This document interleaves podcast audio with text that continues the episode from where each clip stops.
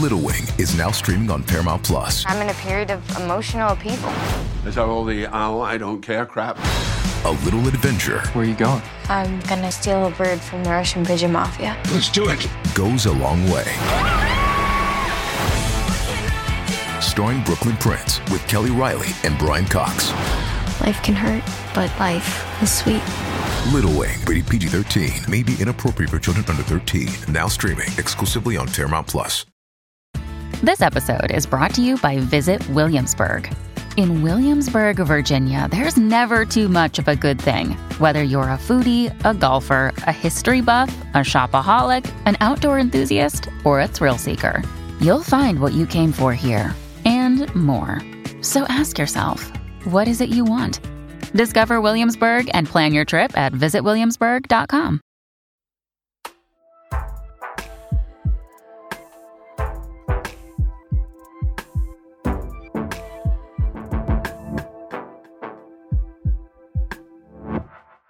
Hello and welcome. It's our bonus Q&A episode of Books of the Year uh, with international best-selling superstar Cecelia Ahern, uh, who hopefully you heard on our previous episode. If not, you should probably listen to them in order. Yeah, I think so. Yeah, it doesn't make sense otherwise. No, go back, listen to that, and then come Yeah. back. Or if not, just hang around because Cecelia is always great to listen to. Um, Cecelia, question number one: What is the last book that you really, really enjoyed reading? So it is called Queen Bee by Ciara Geraghty. And it's very unusual for me to laugh out loud during a book because I don't usually read funny books, but I howled with laughter. It's kind of like Bridget Jones meets menopause. And, you know, at the beginning of Bridget Jones, when she used to have calorie counts or alcohol counts and things like that, this is all the symptoms of menopause, like rage, bitterness, and I just found it absolutely hilarious. I think it was good timing for me, and um, I laughed and laughed, but it was also so moving. So I also kind of shed a tear, and it's it was really one of the best books I've read in a long, long time. Give us the title and author again. Queen Bee by Ciara Geraghty. Okay. Excellent. Um, do you work best, um, Cecelia, with deadlines? Do you like to have that sort of ticking clock, a bit of pressure, or would you rather it were uh, sort of open ended? Well, I always have a deadline. I deliver a novel every year. Um, the 31st of May is, is my date every year. Or the, hold on, the 30, 31 days in May, April. June. Yeah. there Yeah, are. 31 days in May. Yeah, I got that right. So I always have a deadline, and and usually how what my schedule would be, I'd begin in January. It's due in May. I edit in the summer, and I publish in the autumn. So yes, I do work best with deadlines. Hang- So that's that's an inc- that's an incredible routine. So is it like January the first that you start? Well, a couple, yeah, fourth maybe. You know, whenever we're back to reality um, after Christmas. That yeah, and that, that has been the case for 19 years. I know we're publishing now in April, but um, so we've slightly changed, and I'm going to have to find a new system. But it will be the same. It will be, you know, six months of writing, then we edit, and then I publish. And that's every day. Every day. Pretty, yeah, yeah, pretty every day. Yeah, it, I mean, it changes. I do have uh, three children, and lives change, so I kind of work around them. But you definitely do about four hours of writing every day. Uh, and so we, we're uh, we're just interested in structure here, you know. So um, I'm finding that absolutely fascinating. Do you think that you would ever come up with an idea that was like like two books or a double book or a book that was going to be 900 pages, um, and you're going to have would you have that conversation with your editor and say, I'm going to take two chunks at this, so we're going to have to disrupt that, or, or, or would everyone think? Cecelia, what are you doing? We know how you work. Just stick stick to the plot. Um, no, they're very.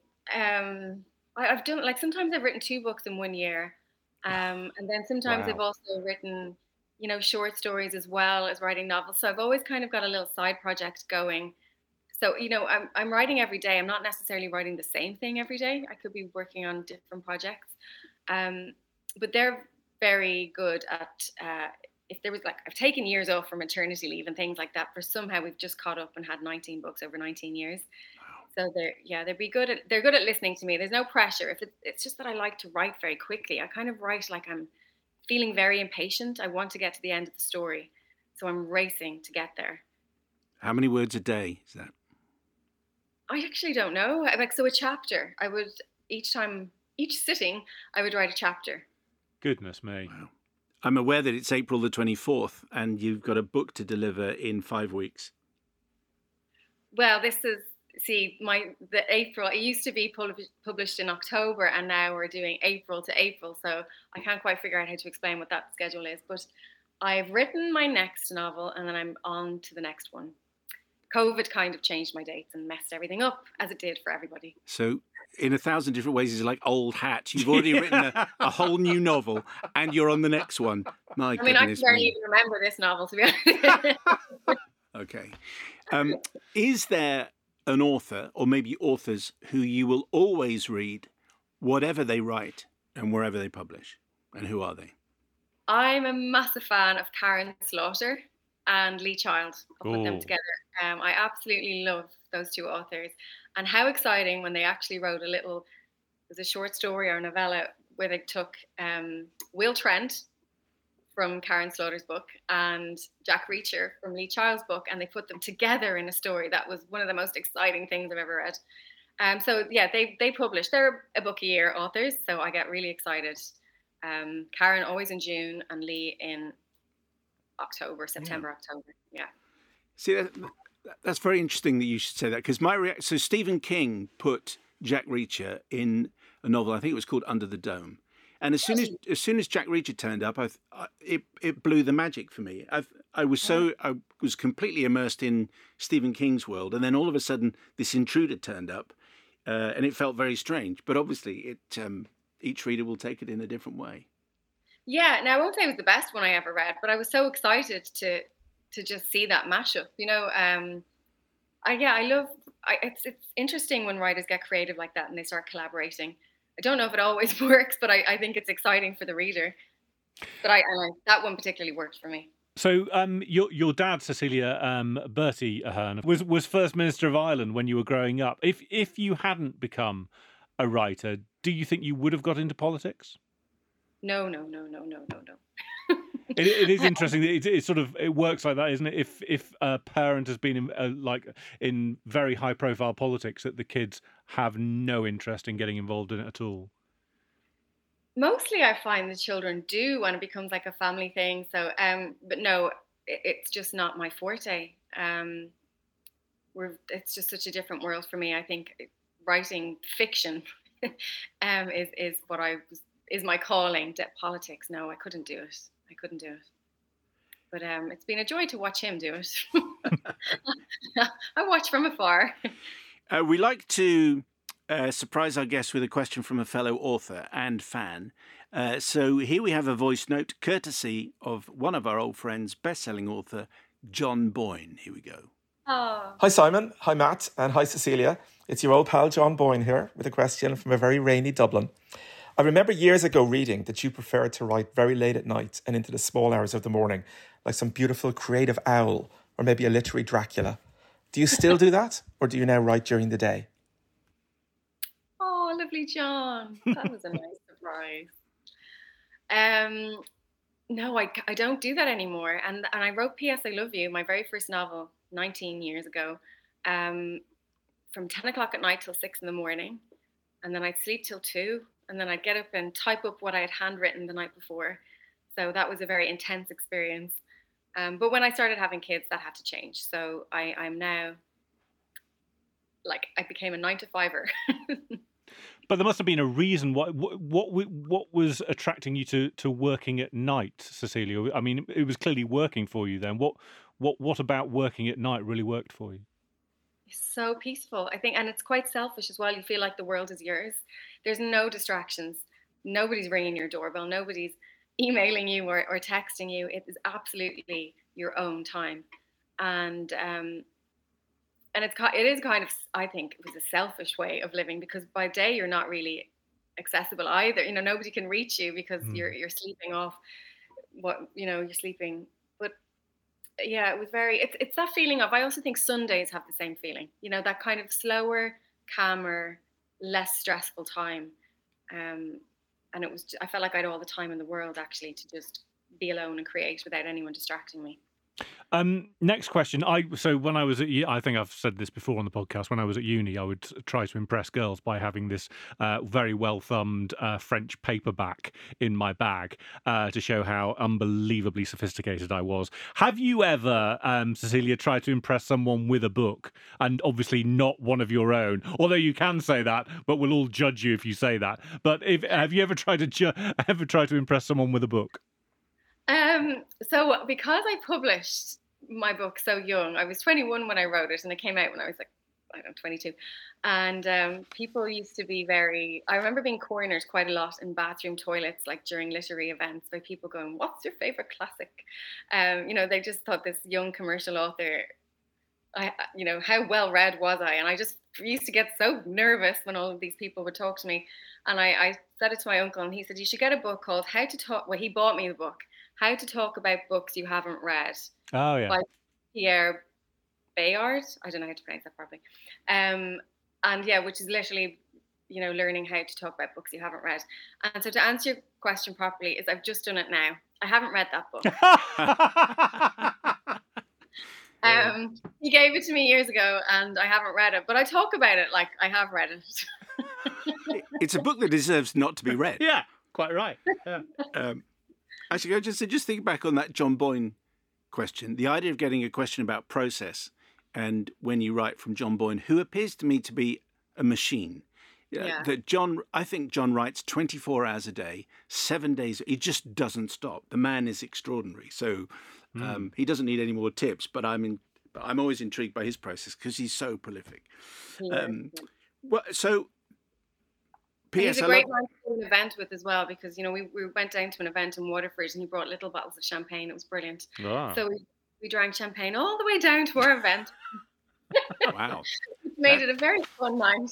Um, so you've told us about the first, your first sort of big hit. Was that actually the first story that you that you ever wrote, or is, was there something in a drawer somewhere which never saw the light of day?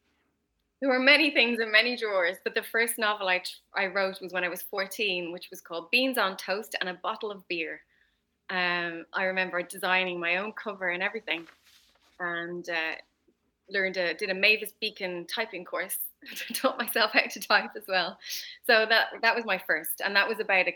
I would think I was yeah I was 14, so I was writing about a 16 year old. Um, who kind of fancied a boy and whose parents were annoying her. So I think it was probably quite autobiographical. Was it good? Um, no, no, no, but I still have it. I, I, I have it, and I never finished it because what happened was, my mom, who is incredibly supportive, told my English teacher, the brilliant Mr. Ryan, that I was writing this story, and at a parent-teacher meeting, and every day he used to say to me, "Have you finished it yet? When can I read it?" And it just, I was so um, embarrassed about it that I just never finished it. I think I think I would have input uh, on the title, beans on toast. I don't think that works. I think you need something something better than beans on toast as a title. Well, that was to represent the monotony of daily life, and then Ah. the, the occasional joy. Not that I was drinking beer at 14, but anyway. Oh, obviously not. Um, so you you broke your own rule of, of never returning to a character when you when you um, published Postscript, which was a sequel to uh, P.S. I Love You, in 2020. Having now done that, is there is there any chance chance of writing another sequel? Do you think? I have no plans to. Um, I think, you know, I fought that idea for so long with PS I Love You. I said, you know, the, the story's finished. I've nowhere else to take it. But then an idea just came to me and um, wouldn't go away. And I actually just felt compelled to write it.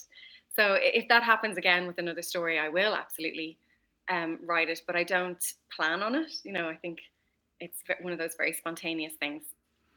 Uh, you, um, Gerard, you talking about P.S. I Love You, and Gerard Butler and Hilary Swank were in the movie of P.S. I Love You, and I think you've remained good friends since that film. So the question is, do you think is there another actor, Cecelia, you'd like to work with on a future adaptation? And do you ever think about that? You know, so we're talking about uh, Alice in in a thousand different ways, a, mo- a book you've forgotten because you wrote it such a long Yeah. time ago. But do you, do you get casting ideas? Um, no, well, I, I, I write them for novels. I really do, and I don't think about them being adapted. Um, and I also know that the many books that I've written, the ones that I think would be most obvious books to be adapted into TV or film, aren't the ones that make it. You know, my second book, Where Rainbows End, was turned into a movie called Love Rosie, and that was written entirely in the form of emails and letters. So I didn't think that would ever be a movie, and it became it. Um, I just worked with Nicole Kidman on um, my Roar. It's an anthology of short stories, and that's on Apple TV Plus. And there's eight incredible actors: Meera Syal, Alison Brie, Cynthia Erivo, um, Betty Gilpin, um, Issa Rae. Yeah, there was like amazing cast in that.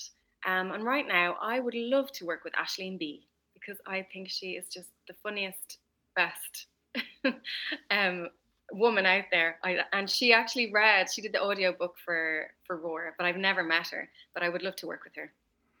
Uh, Cecelia, it's been a pleasure. Thank you very much indeed uh, for talking to us. In a Thousand Different Ways is published by HarperCollins. It's out now. You can hear Cecelia discuss the novel in detail on our other podcast, our companion podcast, if you haven't got to that already. We'll be back next week for another Books of the Year uh, with best-selling author Joanne Harris. Uh, we hope you can join us then. Thank you very much indeed for listening.